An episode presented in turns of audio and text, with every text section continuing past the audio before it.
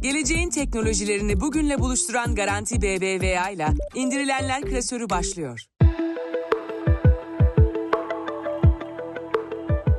Herkese merhaba. İndirilenler klasörünün yeni bölümünde tekrar birlikteyiz. Garanti BBVA'nın desteklediği 19. bölümümüzde yine Erdem'le birlikte haftanın gelişmelerine göz atacağız. Erdem nasılsın? Nasıl bir hafta geçirdin? İyidir Uğur. Umarım sen de iyisindir. Çok yoğun bir haftaydı benim için çünkü Medyaket'in kim sayısını hazırladık. Tabi bu arada epey çalışmak durumunda kaldım. Notlar aldım yine bölümle ilgili. Umarım dinleyicilerimizin beğeneceği bir bölüme imza atacağız. Elimden gelince katkıda bulunmaya çalışacağım. Yani şöyle diyebiliriz. Gündemde Apple var. Şu an bu odada bir Apple'cı bir de Android'ci var. Ama gündem biraz Apple ağırlıklıydı fark ettiğin üzere geçtiğimiz hafta. Öncelikle salı akşamı, geçtiğimiz salı akşamı canlı yayında Apple iPhone 15'i tanıttı. Teknik özelliklerine kısaca değiniriz şimdi. Ardından da bir iOS 17 furyası çıktı sosyal medyada. Herkes yeni güncelleme yükledi, görüşlerini paylaştı. Ben de yükledim bu arada. Hani bir iki görüş ben de paylaşacağım. Şimdi bu ekibin Androidçisi ben olduğum için senin kadar tabii böyle bir deneme şansım olmadı.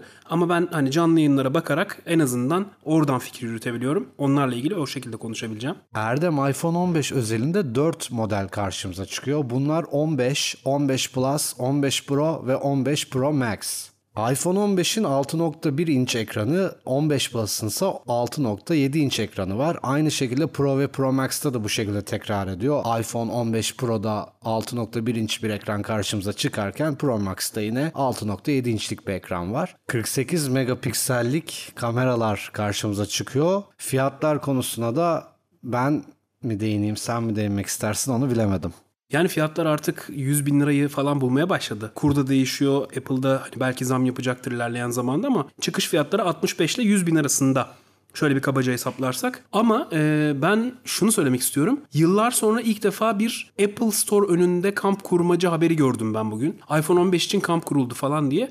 Hatta ekşi sözlükte bir başlık vardı. İstanbul'daki mağazalardan bir tanesine iPhone 15'ler helikopterle getirildi ve işte bekleyenler için eğlenceler, yemek dağıtımı falan yapıldı gibi böyle bir başlık vardı. Bana çok anlamsız geldi açıkçası. Yani gerçek olduğuna da inanmıyorum bu arada ama bir taraftan da hani olmayacak şey de değil. Bizim memleket için çok da böyle absürt bir durum değil. Hani öyle iPhone'un ta en baştaki furyasına biraz geri döndük gibi oldu o haberleri görünce. Yani umuyorum olmaz bunlar. Çünkü hani bir ürüne bu kadar değer vermek bence gereksiz.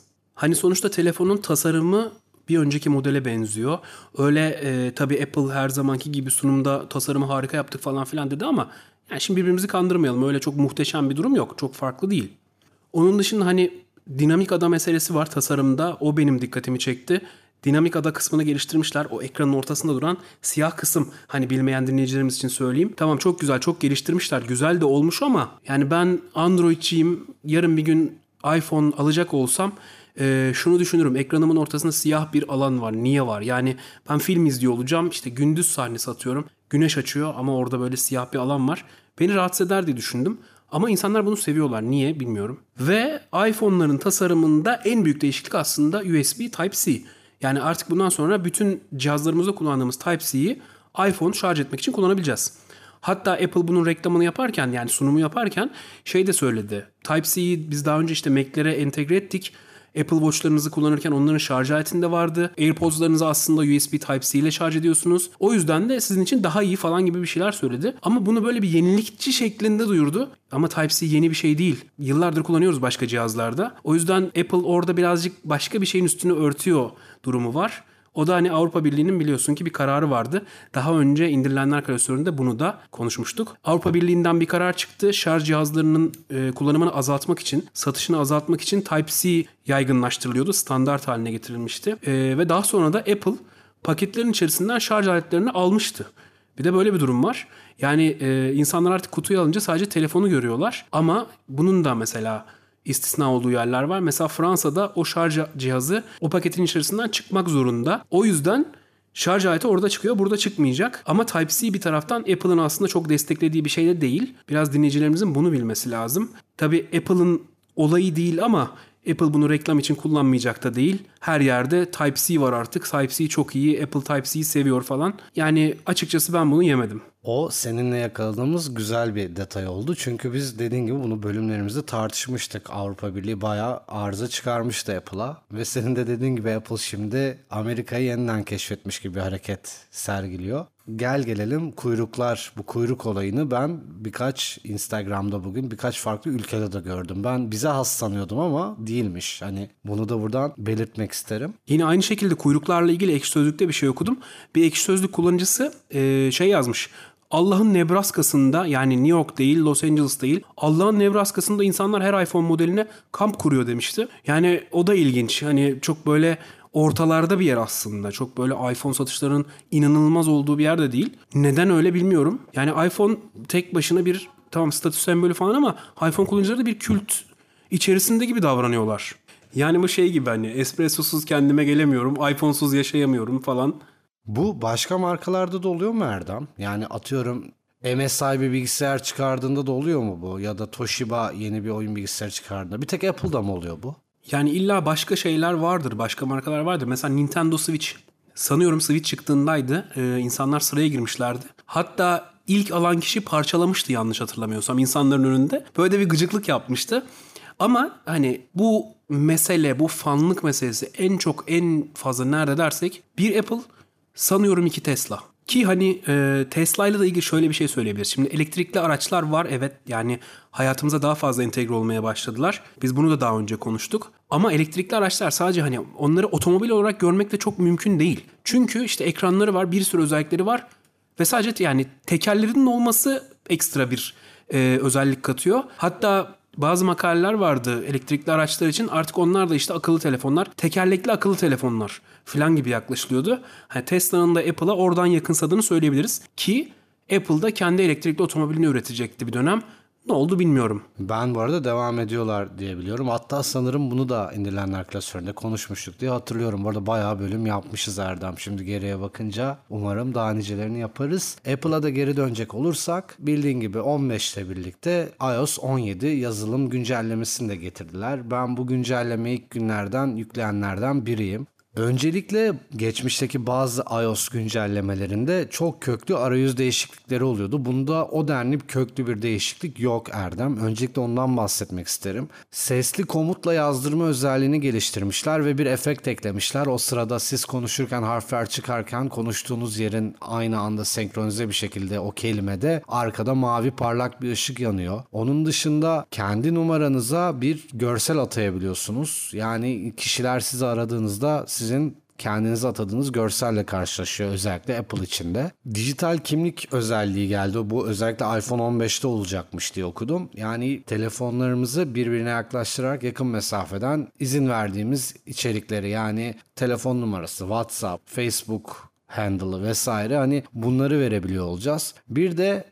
Yine önceden birkaç uygulama gelirdi ama artık sadece bir tane yeni uygulama gördüm ben. O da Freeform. Freeform bu senin yine geçmiş bölümlerimizde atıfta bulunacağım ama Samsung'da kullandığın serbest formdaki not alma ve çoklu medya kullanma uygulamalarına benziyor. Freeform iPhone'da daha önce yoktu. Şimdi var ve benim için çok kullanışlı. Tamam not defteri yine duruyor iPhone'da klasik bildiğimiz. O da kullanışlıdır. Hakkını yemek istemiyorum ama Freeform daha açık uçlu, daha çok yönlü bir uygulama olmuş. E, telefonun hızı arttı tabii biraz. Onunla birlikte pil ömrü de yanılsamadıysa son günlerde biraz uzadı ben derdim. Bu iPhone kullanan birinin görüşleri Erdem. Sen bu cihazı kullanmayan biri olarak dışarıdan ne düşünüyorsun? Ben de onu merak ediyorum.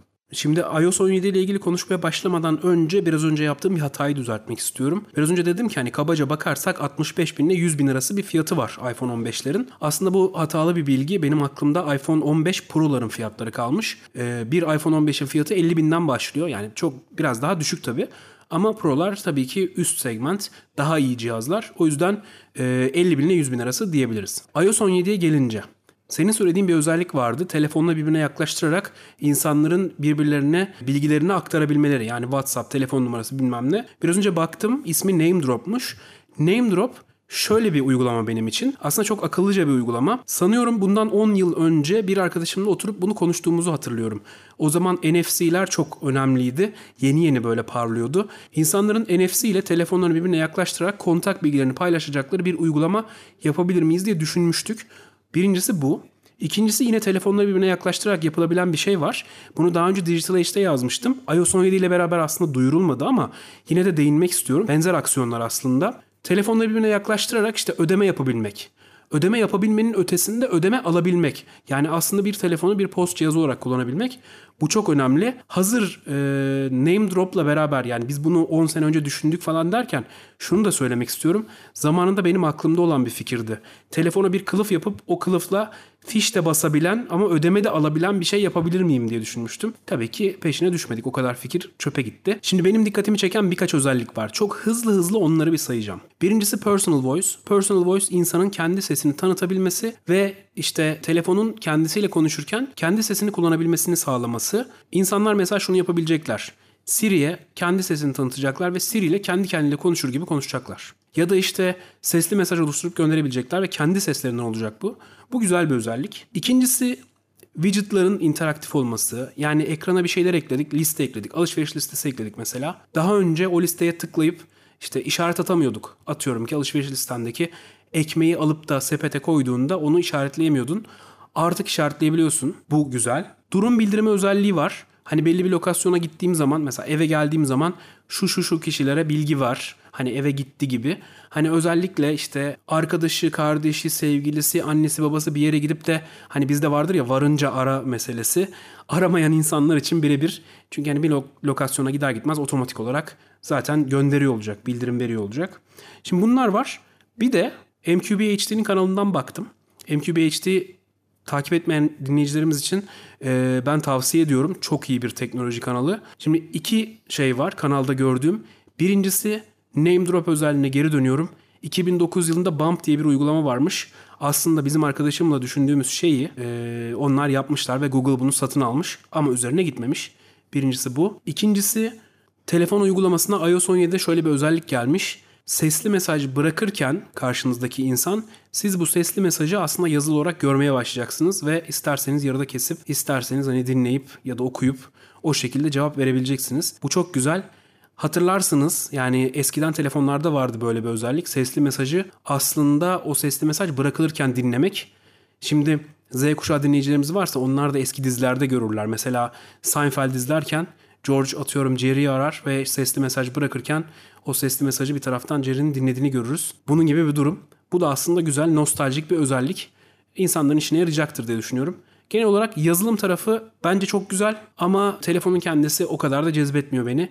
Ki ben hala Android kullanmaya devam ediyorum. Benim gözüm Samsung'da. Erdem diğer bir gelişme de YouTube tarafında oldu. YouTube yapay zekayı Shorts üreticileri için kullanıma açmak üzere. Belki biz bunları konuşurken açmış bile olabilir. Özelliğin adı Dream Screen. Bu özellik ne yapıyor? Kullandığınız videoların, metinlerin arka planını yapay zekaya vereceğiniz komutlarla oluşturmanızı sağlıyor. Yani yapay zeka hayatımıza ve ana akım uygulamalara girmeye devam ediyor Erdem. Bunu da biraz niye gündemimize aldık? Hani yapay zeka örnek veriyorum Photoshop, Canva artık her yere girdi ama YouTube biraz daha öncül bir platform. Yani 2005'ten sanırım bu yana hayatımızda. 2007'de olabilir yanlış olmasın. Ve hiç hayatımızdan çıkmadı. Çıkacak gibi de değil. Yapay zekanın bu platformun içine ve herkesin erişebileceği bir noktaya gelmesi büyük bir farkındalık yaratacak diye düşünüyorum ben. Şöyle bir farkındalık. Yapay zeka kullanmayan insan kalmayacak gibi bir durum olacak ve bu da video üretim tarafında, görsel üretim tarafında işleri kızıştıracak gibi geliyor. Sen de yine önceki bölümlerimizde konuştuk. Yapay zeka değil onu kullanan önemli. Kullananın yetenekleri önemli diye. Ama benim yorumum çok göz önüne gelmiş olacak YouTube entegrasyonuyla birlikte bu Dream Screen'in. Yani ben iletişim mezunuyum ve bundan 10-12 yıl önce biz hala Greenbox'ları falan konuşuyorduk. Hani bir kısa film çekeceğiz, Greenbox yapalım, arka planı silelim bilmem ne. Şimdi öyle değil ki telefonu tutuyorsun, fotoğraf çekerken çok güzel arka planı ayırt edebiliyor. İşte oradan e, istediğin gibi efekti koyabiliyorsun. Mesela iOS 17'de olan bir özellik var. Mesajlarla birlikte bir efekt ekleyebiliyorsun. Mesela ben sana bir video göndermek istiyorum. iPhone'dan iPhone oluyor tabii bu. Ben sana bir video göndermek istiyorum. Arka planı ayırt ettiği için işte senin doğum gününü kutlarken balonların yükselmesini sağlayabiliyorum. Hem arka planda hem ekranın önünde. Yani bunun gibi bir durum var. Tabi YouTube, TikTok gibi uygulamalar, Instagram da buraya dahil. Hiç video kurgusu yapmayan insanlara video kurgusu yapma ihtimali, imkanı sağladı. Şimdi bunlar tabi filtrelerle çalışıyorlar. O filtreler geliştikçe bir taraftan bu kurguların da olanağı artıyor. Yani düz bir video kestim üzerine müzik koydum gibi olmuyor. Şimdi Google'ın bu özellikle ilgili paylaştığı bir video var. Hani ona bakarsak orada bir içerik geliştiricisinin, bir içerik üreticisinin aslında şunu yaptığını görüyoruz. İşte arka planda bir lava lambası, o lava lamp denilen bir çok ikonik bir şey vardır. Lava lambası gölü olsun falan deyip böyle çok rengarenk bir şey yapıyor ve arkasından buradan bir Yunus çıksın diyor ve Yunus çıkıyor. Yani normalde sıradan bir kullanıcı için yapmanın çok zor olduğu, yani imkansız olduğu hatta şeyleri yapabilmemizi sağlayacak. Çünkü artık 3D uygulama kullanmaya gerek yok. Söyleyeceksin ve yapacak. O yüzden de içerik geliştirme dünyası da aslında bambaşka bir rekabete doğru gidiyor. Ve tabii bunları konuşurken şuna da dikkat etmek lazım. İşte Twitter, YouTube ki YouTube zaten bu işin öncülerinden. Ee, Instagram, şu bu hepsinden para kazanabiliyorsun. İçerik üretiyorsun, birileri izliyor, reklam geliyor, işbirlikleri oluyor ve insanlar para kazanıyor. Şimdi bu ne demek? Yapay zekanın buraya girmesi demek. Ya ben böyle bir video çekmek istiyorum dediğin zaman aslında işte çok fazla ekipmana ihtiyaç olmadan, çok fazla bilgi birikimine ihtiyaç olmadan istediğin şeyi yapabiliyor olacaksın demek. Ve buradan para kazanmak isteyen insanlar için de bir yol açılacak ve daha fazla belki içerik üreticisi göreceğiz bunlarla yapan. Ki tabii şu da var. Yüzünü göstermeden içerik üreten bir sürü insan var. Onlar için aslında iş çok çok daha kolaylaşıyor. Erdem diğer bir gelişmede gündemimizde Google'ın yapay zeka tabanlı chat robotu Bard ile ilgili. Google bir hamle yaparak Bard'ı diğer tool'larına entegre etmiş. Gmail, Google Flights, Google Drive gibi hepimizin günlük hayatında kullandığı uygulamaları, tool'ları Bard'ın entegrasyon kurabileceği hale getirmiş diyelim özetle. Burada küçük bir yorum yapmak istiyorum. Bard'ın gelişme hızını çok yavaş buluyorum. Özellikle sanırım birkaç ay önce bir 4-5 ayı var diye hatırlıyorum aşağı yukarı. Biraz alelacele de olsa hani ChatGPT yüzünden yayına alınmıştı hızlı bir şekilde. Ancak gelinen noktada çok hatalı buluyorum. Tamam bu bir chatbot. Ne kadar büyük beklentilere girmeliyiz bu yapay zeka tabanlı modelden bilmiyorum ama hala aramalarda bana göre ciddi hatalar yapıyor. Örneğin yani tamamen örnek veriyorum şu anda. Anthony Hopkins'in korku filmlerine dair sözleri, kodları, kotasyonları gibi bir arama yaptığınızda bulamadım demiyor ama çok acayip şeyler çıkartıyor ve teyit ettiğinizde asla o alıntıları bulamıyorsunuz. Bu çok ciddi bir bug, çok ciddi bir hata. Çok göz önünde bir durum. Elbette ki biz hani araştırmacı kökenden geliyoruz. Biz seninle aradığımız bir şeyi webde köküne kadar arayıp bulmaya alışkınız ama şimdi bu kadar yüksek bütçelerle tanıtımı yapılan Google altyapısına, Google arama motoruna, Google indeksine sahip olan bir uygulamanın bu kadar da eski tabirle işkembeden yorum yapması bana çok saçma geliyor. Yani özetle de gelişim hızı çok yavaş geliyor bana. Şimdi söylediklerinden yola çıkarak şunu söyleyebilir miyiz? Bard birazcık aslında ChatGPT de aynı şey yapıyor da bu yapay zeka modelleri birazcık Türk esnafı gibi davranıyor olabilir mi? Hani Cem Yılmaz'ın Fundamentals gösterisinde vardı. Faruk Eczanesi, hani Faruk Kıraathanesi olabilir mi falan diyordu. Hani zaten hani Cem Yılmaz'ı taklit etmeyeceğim burada da. Böyle bir şey vardı. Ee, öyle davranıyor diyebilir miyiz? Benim söyleyeceğim başka bir şey var. O da şu, dikkat ediyorum e, yapay zeka modelleriyle ilgili ne zaman bir video çıksa, ne zaman bir konu anlatılsa hep bir seyahat meselesi var işin içinde. Hiç dikkatini çektim bilmiyorum. Yani hep şey diyor. İşte ben Manchester'a gideceğim. Manchester'da yapılacak şeyler ne, yenilecek yemekler ne bana bir plan çıkar falan.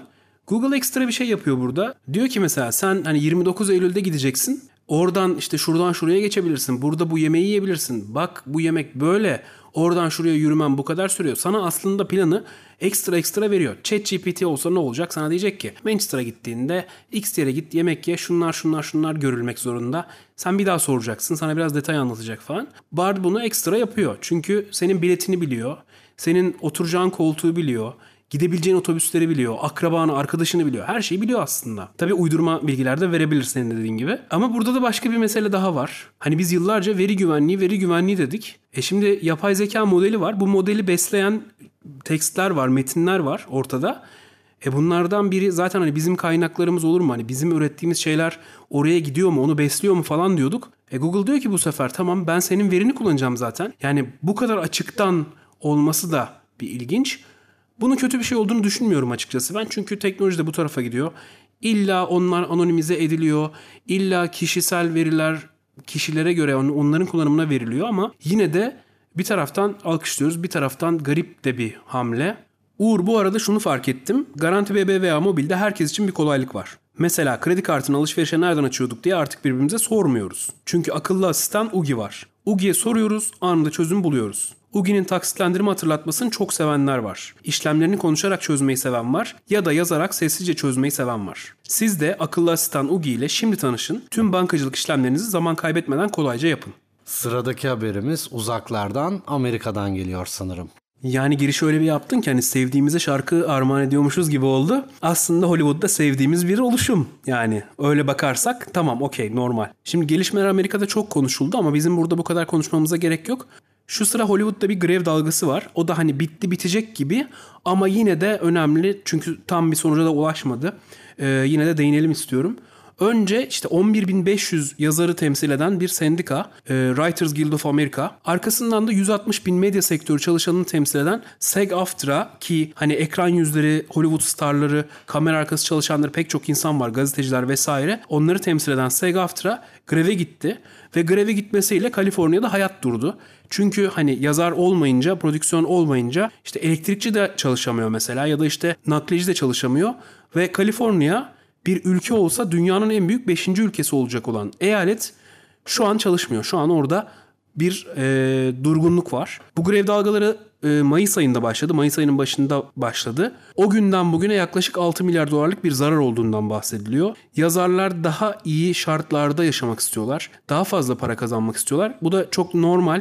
Çünkü platform sayısı arttı, içerik sayısı arttı. Daha fazla şey yazma ihtiyacı doğdu. Çünkü şöyle de bir durum var. Netflix'e bir dizi çıktığı zaman ya da işte Disney Plus'a bir dizi çıktığı zaman ya da geleneksel bir televizyon kanalı da olabilir. Hani bildiğimiz kablolu yayın vesaire. Bir dizi çıktığı zaman 3 bölüm sonra kaldırılabiliyor. Eskiden böyle şeyler yoktu. Hani en az bir sezonluk anlaşma yapılıyordu. Şimdi rekabet daha kızışmış durumda. İnsanlar daha iyi şartlarda yaşamak istiyorlar ve yapay zeka baskısı olmasın istiyorlar. Çünkü işlerin elinden alınması gibi bir durum da söz konusu bir taraftan. O yüzden bir grev başlattılar. Bir de tabii işin şu tarafı var. Mesela bir dizi bir kere yayınlanıyor. Arkasından biz onu tekrar başka kanallarda izleyebiliyoruz. Ya da Netflix'te belki 10 yıl, 20 yıl, 50 yıl izleyebileceğiz bir diziyi. İnsanlar diyorlar ki bu kanallar bunları yayınladıkları zaman mesela yapım şirketleri başka bir kanalda yayınladıkları zaman para kazanıyorlar. Ama diziyi yazan ben, oynayan ben para kazanamıyorum. Neden kazanamıyorum? Bu da bir tartışma konusu oldu. O yüzden Hollywood'da bir durgunluk var. Biraz hani karmaşık anlattım. Olay da biraz karmaşık aslında. Ama en azından çok ufak bilgilendirmiş olduk diye düşünüyorum dinleyicilerimizi. Erdem bu bahsettiğin daha iyi bir yaşam isteği ve daha ziyade telif haklarının daha iyi kullanımı, daha uzun süreli gelir elde etme problemi aslında müzikte de var. Yani siz 10 yıl önce bir plak şirketiyle ya da bir label'la diyeyim o jargona ait bir kelime daha çok bir çalışma yaptığınızda o iş artık sizden tamamen çıkıyor. Yani onu o şarkıyı 10 yıl sonra farklı bir remix yaparak bile kullanabiliyorlar. Böyle bir durum var. Yani sizin aslında baştan hakkınızı nasıl devrettiğinize bağlı. Tabii ben bunu müzik piyasası için söylüyorum. Şimdi film Hollywood'da başlayan bu baş kaldırı ya da ayaklanma diyeyim, grev diyeyim ne kadar başarılı olur, ne kadar sonuç getirir bilmiyorum. Çünkü artık başka bir taraftan daha değineceğim konuya. Çok fazla artık sanatçı var. Çok fazla müzisyen var. Çok fazla yapımcı var. Yani rekabet de kızışmış durumda. Sen yapmıyorsun öbürü gelsin diyebilecek bir durumda Amerikan sanat camiası. Ya ben dediğim gibi daha çok müzikten konuşuyorum. Şu an piyasada herhangi bir janrda yani atıyorum Z kuşağının rap yapan müzisyenlerini saysam bir 10 dakika falan sürer en az. Önceden 15 yıl önce bu sayı böyle değildi. 20 yıl önce 15-20 kişi vardı. E konuyu bağlamak gerekirse dediğim gibi Amerika çok büyük bir ülke nüfus olarak da. Bu baş kaldırı tamam Hollywood dünyanın sinema üretim merkezi. Çok başarılı işler izledik biz. Ama sonuç verir mi ben pek emin değilim. Bilmiyorum sen ne düşünüyorsun? Yani Amerikan televizyon ya da sinema endüstrisinin böyle bir grevle çalkalanması çok olası. Ama ne kadar başarılı olur ben de bilmiyorum senin gibi. Belki hani müziğe de sıçrayacak senin aslında bahsettiğin noktalara. Ama e, şu bir gerçek. Çok önemli bir noktaya parmak basıyorsun. Artık çok fazla sanatçı var. Çok fazla üreten insan var. Mesela yazar çok fazla. Oyuncu çok fazla. Eskiden vardı. Los Angeles'a oyuncu olmak için giden genç insan. Hani genç kadın, genç erkek. Bu böyle stereotipler vardı. Yine var. Ama bu insanlar TikTok'tan çıkıyorlar artık. Instagram'dan çıkıyorlar. Scott Galloway şunu diyordu. Artık TikTok'taki içeriklerle de aslında rekabet etmek zorundalar. Yani Netflix sadece Disney ile ya da işte e, NBC kanalıyla rekabet etmek durumunda değil. TikTok da orada, Instagram da orada. Çünkü onlar da eğlence sağlıyor, onlar da içerik sağlıyor ve onlarla da rekabet etmek durumundalar. Yazarlar için de bu böyle. Yine Scott Galloway'in anlattığı bir şey vardı. Hani değindiği bir nokta vardı. Şunu söylüyordu. Evet işte insanların asgari ücretleri olsun, hayatları daha güzel olsun ama kimse size Hollywood'da yazarlık iyi bir hayat vaat etmedi. Yani siz de bunu yapamıyorsanız, çok zorlanıyorsanız belki de başka meslek seçmeniz lazım. Kimse iletişim sektöründe kalıcı değil çünkü. Yani belki de birazcık buradan bakmaları lazım. Ee, bizde de böyle. Yani insanlar zorluyorlar. Kötü hayat şartlarında belki uğraşıyorlar. Belki başka mesleklere bakmak lazım. Burada biraz e, sendikalaşma durumu da var. Sendikalar insanların haklarını sağlıyorlar. Tamam haklarını koruyorlar ama sendikalaşınca, insanların haklarını koruyunca belki o mesleğin e, o mesleği kötü icra eden insanları da korumuş oluyorsun. Bu da kalite düşmesine yol açıyor. Bu kadar sert bakmakta istemiyorum ama son dönemde içerik kalitesinde ciddi bir düşüş var. Belki de bunun sebebi çok fazla insan olması ve bunların çoğunun e, çok da iyi iş yapmıyor olması. Böyle toplamış olalım. Haftanın uygulamasına geçelim. Haftanın uygulaması Lake. Erdem ilk bölümümüzden beri bir gelenek haline gelen haftanın uygulaması bölümünde yine son dönemde olduğu gibi bir sanat uygulaması seçtik. Sanata ve sanatçıya destek olabilen bir uygulama. Belirttiğim gibi adı Lake. Android'de henüz çıkmadı ama eli kulağındadır. Çok yakın bir süre içerisinde ben çıkacağını düşünüyorum. Çünkü Apple tarafında, iOS tarafında çokça kullanılan bir uygulama. Uygulamadan kısaca bahsetmek istersem bir kere zamanını stres atarak değerlendirmek isteyenler için birebir. Şöyle bir uygulama. İçerisinde artistler var. Bunlar kara kalem çalışarak size tablolar sunuyor ve siz bu tabloları tarzınıza ve stilinize göre boyuyorsunuz, dolduruyorsunuz. Bunun bir kategorizasyon aşaması var. Yani siz macera seviyorum ya da sakinleştirici ya da manzara seviyorum diyorsanız size buna göre seçkiler sunarak bu alanda çizim yapan sanatçılar ile ilgili görseller iletiyor. Biraz daha detaya girersem boyama esnasında çeşitli fırçalar, alan doldurmalar kullanabiliyorsunuz ya da istediğiniz rengi seçerek çizgilerin dışına taşırma diyerek parmağınızı rahatlıkça sallayabiliyor ve istediğiniz kreasyonu yaratabiliyorsunuz diyeyim. Diğer bir noktası da az önce biraz değinmeye çalıştım ama sanatçılara destek oluşu. Burada gerçek sanatçılar var. Bu gerçek sanatçıları takip edebiliyorsunuz. Onların seçkilerine gerçek isimlerle yer aldıkları için bu kişilerin gerçek kariyerlerine bakabiliyorsunuz çeşitli sosyal medya platformlarıyla ve size tarzınıza göre içerikler sunuyor. Bir akış var. Arkadaş ekleyebiliyorsunuz. Sosyalleşebiliyorsunuz diyeyim sanatsever, işte resim çizmeyi, boyama yapmayı seven insanlarla. Yani parmağınızı bir fırça gibi kullanıp son derece stres atabileceğiniz bir uygulama diyebilirim. Özellikle de meraklısına. Çünkü böyle uygulamaların çok merakları var. O zaman bölümü kapatmadan önce ben de şunu söyleyeyim. Lake'e en yakın benim bulabildiğim uygulama Samsung'da. Benim telefonumda zaten geldi. Ee, ben Note 9 kullanıyorum. Daha önce de söylemiştim. Telefonun bir kalemi var. Onunla çok güzel aslında bir stres atmak için kullanılabiliyor. PenUp adlı bir uygulama var. O uygulamada da aynı şekilde boyama yapılabiliyor, çizim yapılabiliyor. Başkalarının yaptığı çizimleri görebiliyoruz ya da işte onları videolaştırılmış olarak izleyebiliyoruz. PenUp'ı da kullanmak isteyenler için önermiş olayım. Bu arada Erdem, Lake 2 haftalık deneme sürecinin sonunda ücretli hale geliyor. PenUp'ta da böyle bir durum var mı peki? PenUp ücretsiz bir uygulama. Bu da tabii iOS ile Android arasındaki farklardan bir tanesi. Bazı uygulamalar orada paralı olabiliyor. Bunu da böyle en azından araya sokuşturmuş olayım. Böylelikle bölümün sonuna geliyoruz. İndirilenler klasörünün 19. bölümünün sonundayız. Tekrar bizlerle olduğunuz için çok teşekkür ederim. Bir sonraki bölümde görüşmek üzere. Hoşçakalın. Geleceğin teknolojilerini bugünle buluşturan Garanti BBVA ile indirilenler klasörü sona erdi.